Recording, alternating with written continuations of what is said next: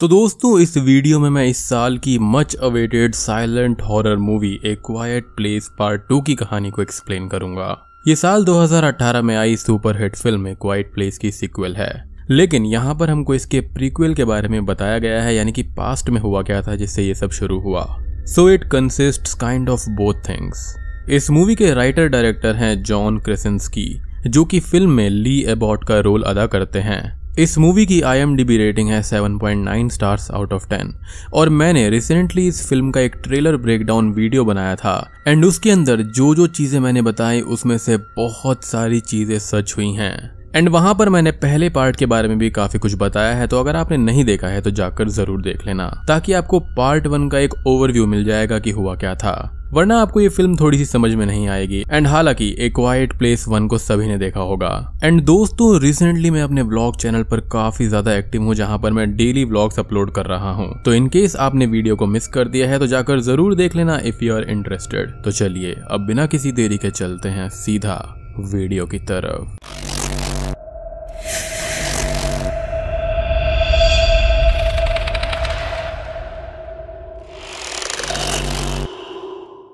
तो फ़िल्म की शुरुआत डे वन से होती है, जहाँ पर ली लोकल फार्मेसी में है। वो वहाँ पर कुछ फल लेने आया था, जहाँ पर हमें वही स्पेस शटल टॉय दिखाई देता है, जिसको पिछली फ़िल्म में बो ने ले लिया था, जो कि उसकी डेथ का कारण बना था। अब ली एंड दो ओल्ड लोग टीवी पर एक डिस्टर्बिंग न्यूज़ को देख रहे होते हैं। उनको ये एक बॉम्ब ब्लास्ट लगता है। लेटर ऑन ली अपने बेटे मार्कस का बेसबॉल मैच देखने जा रहा था, जहाँ पर उसकी बेटी रीगन भी उसके साथ में थी। यहाँ पर हम एमेट नाम के एक आदमी को भी देखते हैं, जिसका बेटा हैरी भी बेसबॉल टीम में था। एमेट यहाँ पर ली का दोस्त था, जो कि इस फैमिली को अच्छे से जानता था। वो अब रीगन से साइन लैंग्वेज में डाइव का इशारा पूछता है। वो अपने बेटे को गेम में फाइव लगाने के लिए कह रहा था।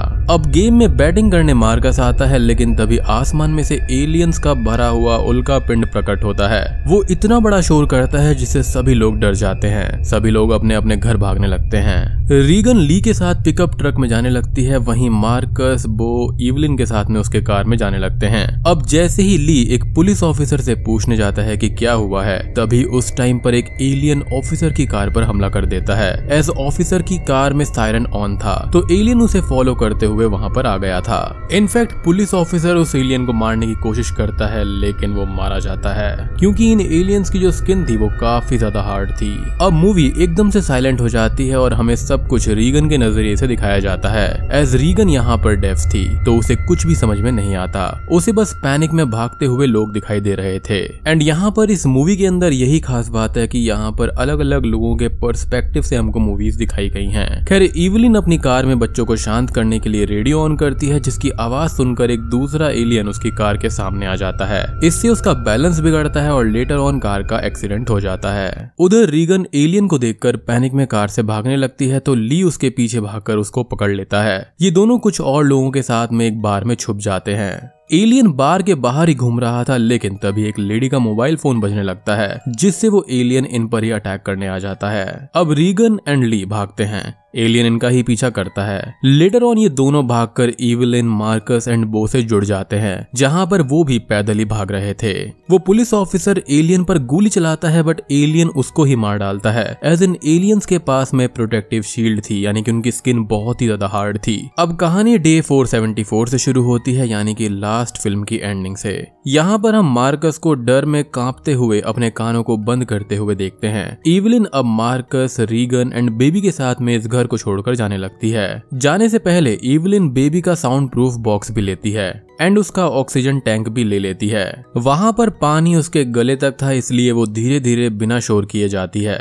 फ़िल्म में ऐसे कई छोटे मोटे बारीकियों से भरे सीन्स हैं जो कि इस फ़िल्म को बेहतरीन बनाते हैं। इनफैक्ट वी कैन सी कि ली जहाँ पर काम किया करता था जब वहाँ पर रीगन जाती है। तो वहाँ पर स्टेयर्स पर एलियन के बॉडी पार्ट्स एंड बॉडीज पड़ी होती हैं। तो हो सकता है कि उस एरिया के अंदर तीन एलियंस होंगे, जिनको इन्होंने मार दिया होगा। या फिर ये वही एलियन होगा जिसको इन्होंने पहले पार्ट में मार दिया था। एंड उसके बॉडी पार्ट्स को कट कर दिया होगा ताकि वो फिर से ज़िंदा ना हो जाए। खैर, रीगन अब रेडियो मैप एंड अपने डैड के कॉम्पस को लेकर आती है। रीगन को अब दूर जलती हुई आग की रोशनी दिखाई देती है तो ये सभी लोग वहीं पर जाने लगते हैं। क्योंकि इस जगह सरवाइव किए हुए लोग ऐसे ही आग जलाकर कम्युनिकेट कर रहे थे। अब हम तीनों को रेलवे लाइंस के आसपास वीरान पड़े हुए एक वर्कशॉप में आते हुए देखते हैं। यहाँ पर इवलिन का पैर एक ट्रैप लाइन से लग जाता है जो कि एम्प्टी बॉटल्स के एक गुच्छे से कनेक्टेड था, जो कि अब शोर करने लगता है। जैसे ही वो भागते हैं, हम एक स्नाइपर को देखते हैं जो कि शोर को सुनकर आया था। इसी बीच मार्कस का पैर एक ट्रैप में फंस जाता है, जिससे उसे काफ़ी दर्द होता है। वो चिल्लाने जाता है बट इवलिन फ़ौरन आकर उसका मुँह बंद कर देती है। जैसे ही वो ट्रैप को निकालती है, मार्कस फिर से ज़ोर से चिल्लाता है, जिससे एलियन इनके ओर ही बढ़ने लगता है। एंड यहाँ पर ये बॉडी का नेचुरल बिहेवियर है। दर्द होने पर बच्चे चिल्लाते ही हैं। इनफैक्ट बड़े लोग भी। रीगन अपना रेडियो ऑन करके उसके माइक्रोफोन पर अपनी हियरिंग एड लगाती है। उसमें से आ रही तेज आवाज़ एलियन को तड़पाने लगती है, जैसा कि हमने लास्ट फ़िल्म के एंडिंग में देखा था। इवलिन इस एलियन को भी शॉर्ट गन से मार डालती है, और इस सबको वो स्नाइपर ऊपर से शॉक में देख रहा था। सभी अब वहाँ से फिर से भागने लगते हैं एज शॉर्ट गन की आवाज़ से एक और एलियन इनके पीछे पड़ जाता है। अब वो स्नाइपर इनके सामने आ जाता है और वो इवलिन को इशारा करके अपने पीछे आने के लिए बोलता है। इवलिन उसको पहचान जाती है, वो कोई और नहीं बल्कि एमिट था, उनका फैमिली फ्रेंड। उसका बेटा और मार्कस एक ही बेसबॉल टीम में थे, जैसे कि मैंने आपको बताया था। एमिट अब सबको लेकर अपने अंडरग्राउंड बंकर में आता है और वहाँ पर एक क्रायोजेनिक टैंकर था, जिसके अंदर ये सभी लोग एक एक कर कर छुप जाते हैं। एमिट उसको अंदर से लॉक कर देता है। और ये साउंड प्रूफ था, यानी कि इसके अंदर नॉर्मल वे में बात करने से भी आवाज़ बाहर नहीं जाती थी। इस टैंकर के अंदर ऑक्सीजन लिमिटेड थी तो ये ज़्यादा टाइम तक इसके अंदर नहीं रह सकते थे। अब कुछ ही देर के बाद में एलियन वहाँ से चला जाता है तो सभी बाहर आते हैं। इवलिन मार्कस के पैरों को धोकर उसका ट्रीटमेंट करती है। उस पर हेडफोन लगाकर उसे रेडियो में गाने सुनने के लिए बोलती है, ताकि वो दर्द से थोड़ा डिस्ट्रैक्ट हो जाए। अब एमिट यहाँ पर एक दुख भरी खबर बताता है कि उसके बेटे मर गए हैं। वो अपनी वाइफ के साथ में यहाँ पर रहा करता था जो कि मर चुकी है। यानी कि जो मैंने प्रिडिक्ट करा था वो बिल्कुल सही था। एंड मोर शॉकिंगली कि वो बीमारी से मरी थी ना कि इन एलियंस के ज़रिए। इन सबसे एमिट पूरी तरह टूट चुका था एंड उसमें होप बिल्कुल भी नहीं बची थी। उसको सब कुछ पता था कि ली रोज आग जला रहा है बट वहाँ तक जाने की उसकी हिम्मत ही नहीं थी। एमिट ये भी कहता है कि बाहर और भी लोग हैं बट वो बचाने योग्य नहीं है। मार्कस को अब रेडियो में वही गाना सुनाई देता है बियॉन्ड द सी जिसे उसके डैड अक्सर सुना करते थे। सबको ये लगता है कि ये एक कोड वर्ड है। एंड कोई तो इसको कहीं से बार बार टेलीकास्ट कर रहा है। बट एमिट इस चीज़ को खारिज करता है एंड ये कहता है कि ये कोई मेल फ़ंक्शन होगा। और ये एक ही गाना बार बार लूप में प्ले हो रहा होगा। सभी लोग खत्म हो गए हैं। कोई भी नहीं बचा है। एमेट निराशा, उदासी और असंतोषजनक हो गया था। एंड उसको नई उम्मीद नहीं चाहिए थी। रीगन लेटर ऑन मार्कस को वो मैप दिखाती है जिसे ली ने बनाया था। वो कहती है कि ये सब रेडियो स्टेशन होंगे जिससे ये ब्रॉडकास्ट हो रहा होगा। एंड बिंगो मैंने भी यही बात अपने ट्रेलर ब्रेकडाउन में बोली थी। सभी को क्रॉस से मार्क किया गया था, सिर्फ़ एक ही बचा था, जो कि मैंने बताया था। और जो एक रेडियो स्टेशन बचा था, वो एक आइलैंड है। और ये बात भी मैंने कही थी कि आइलैंड वहाँ पर है। रीगन वहाँ पर जाना चाहती थी, बट मार्कस उसे मना कर देता है। रीगन फिर भी सुबह बिना बताए अपने रेडियो और शॉटगन के साथ में बाहर निकल जाती है। नेक्स्ट मॉर्निंग, इवलिन एमिट से गिड़गिड़ाने लगती है अपनी बेटी को बचाने के लिए कहती है। वो अब उसे भी खोना नहीं चाहती थी। एमिट यहाँ पर मान जाता है। रीगन उस आइलैंड को ढूंढते हुए एक ट्रेन ट्रैक पर थी। उसे एक वीरान ट्रेन में कई सारी डेड बॉडीज दिखाई देती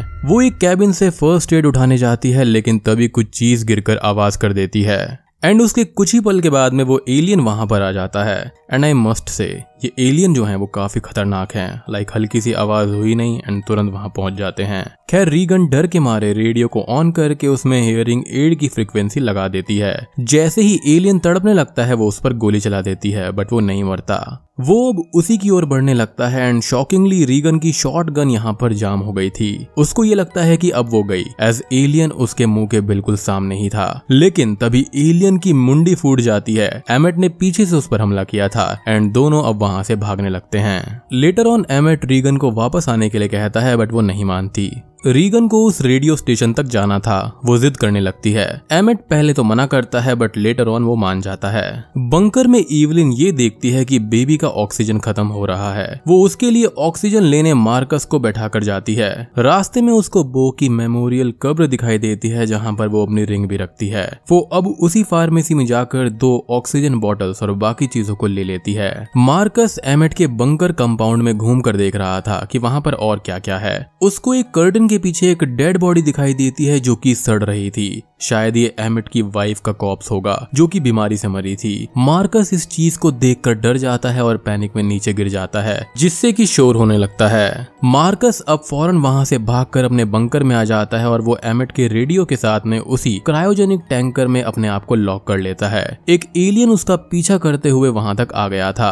बेबी का ऑक्सीजन भी यहाँ पर खत्म हो रहा था। मतलब अब मूवी की गहराई को और बहुत ज़्यादा टेंस माहौल को देख रहे हो। And I love that about this film Emmett Regan को वो आइलैंड दिखाता है जहाँ से वो रेडियो सिग्नल आ रहे थे। दोनों अब वहाँ जाने के लिए एक बोट स्टैंड पर आते हैं। अब यहाँ पर शाम हो चुकी थी। बोट स्टैंड पर एमेट को एक बच्ची दिखाई देती है जो की रो रही थी। जैसे ही वो उसके पास में जाता है, वो बच्ची एमेट के गले में एक रस्सी बांधकर भाग जाती है। उस रस्सी को शोर मचाने वाले चीज़ों से कनेक्ट किया गया था ताकि एमेट भाग ना पाए। लेटर ऑन हम कुछ लोगों को बाहर आता हुआ देखते हैं जो कि सिटी के क्रिमिनल्स थे, जो कि अब बच गए थे। इनके बारे में ही एमिट ने कहा था कि ये बचाने योग्य नहीं है, जो कि सही बात भी है। वो लोग अब सप्लाईज के लिए रीगन को सर्च करने लगते हैं एंड उसके हियरिंग एड को ले लेते हैं। इधर वो एलियन मार्कस के टैंकर के बाहर ही था। वो वापस जाने लगता है कि तभी उसकी वेट से बंकर की एंट्रेंस गिर जाती है। इससे शोर होता है जो ऑक्सीजन लेकर आ रही इवलिन सुन लेती है। वो दौड़कर उस एंट्रेंस पर आती है और एक ऑक्सीजन टैंक को उसके पास रख देती है। हवा में एक फायरिंग शॉट चलाती है, जिससे वो एलियन बंकर से ऊपर चला जाता है। उधर वो लोग ग्रीगन को अपने साथ में ले जा रहे थे। एमेट उससे साइन लैंग्वेज में डाइव करने के लिए बोलता है।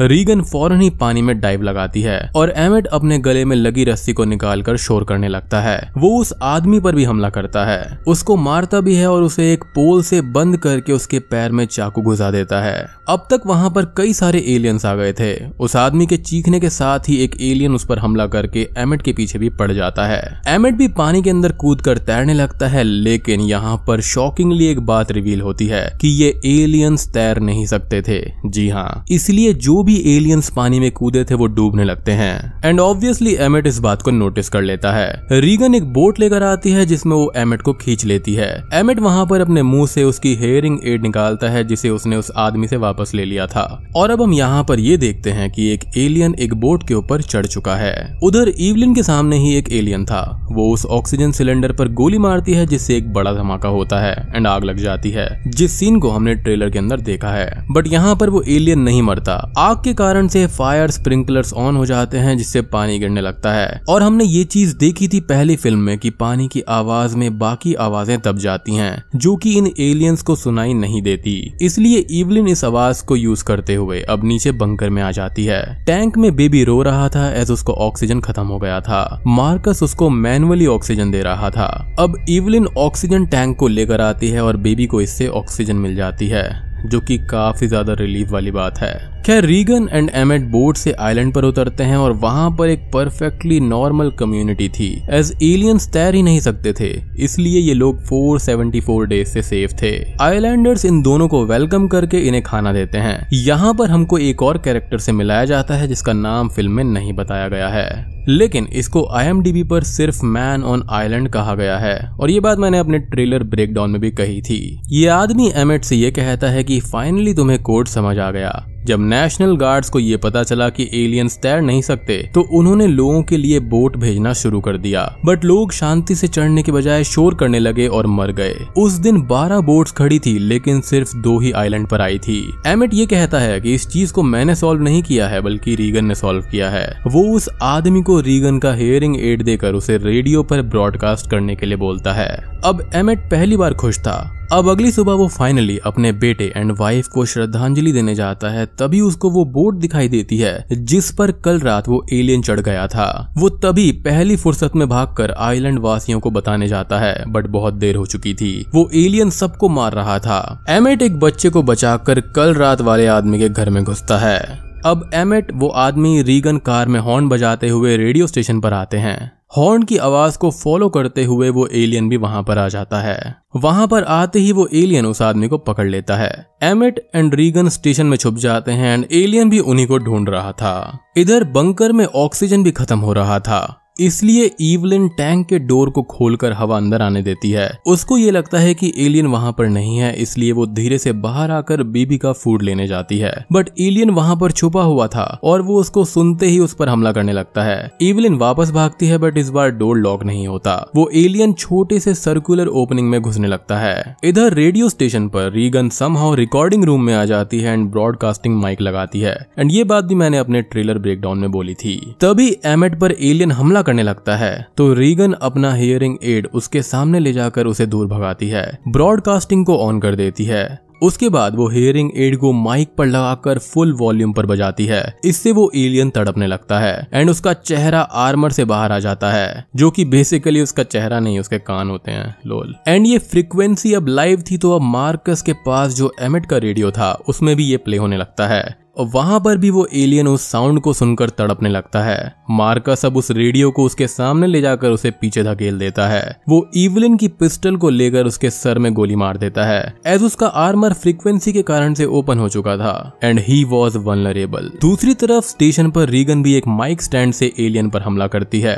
वो उस पोल को उसकी मुंडी के आर पार कर कर उसको मार डालती है, और बोम इसी के साथ में ये फ़िल्म यहीं पर खत्म हो जाती है। तो दोस्तों, ये थी इस साल की much awaited film A Quiet Place Two की कहानी। इस फ़िल्म की खूबी, इसकी डायरेक्शन स्टोरी एंड एक्टिंग है। ये फ़िल्म विजुअली स्पेक्टेकुलर है, जिसे देखकर ही आपको काफ़ी ज़्यादा मज़ा आएगा।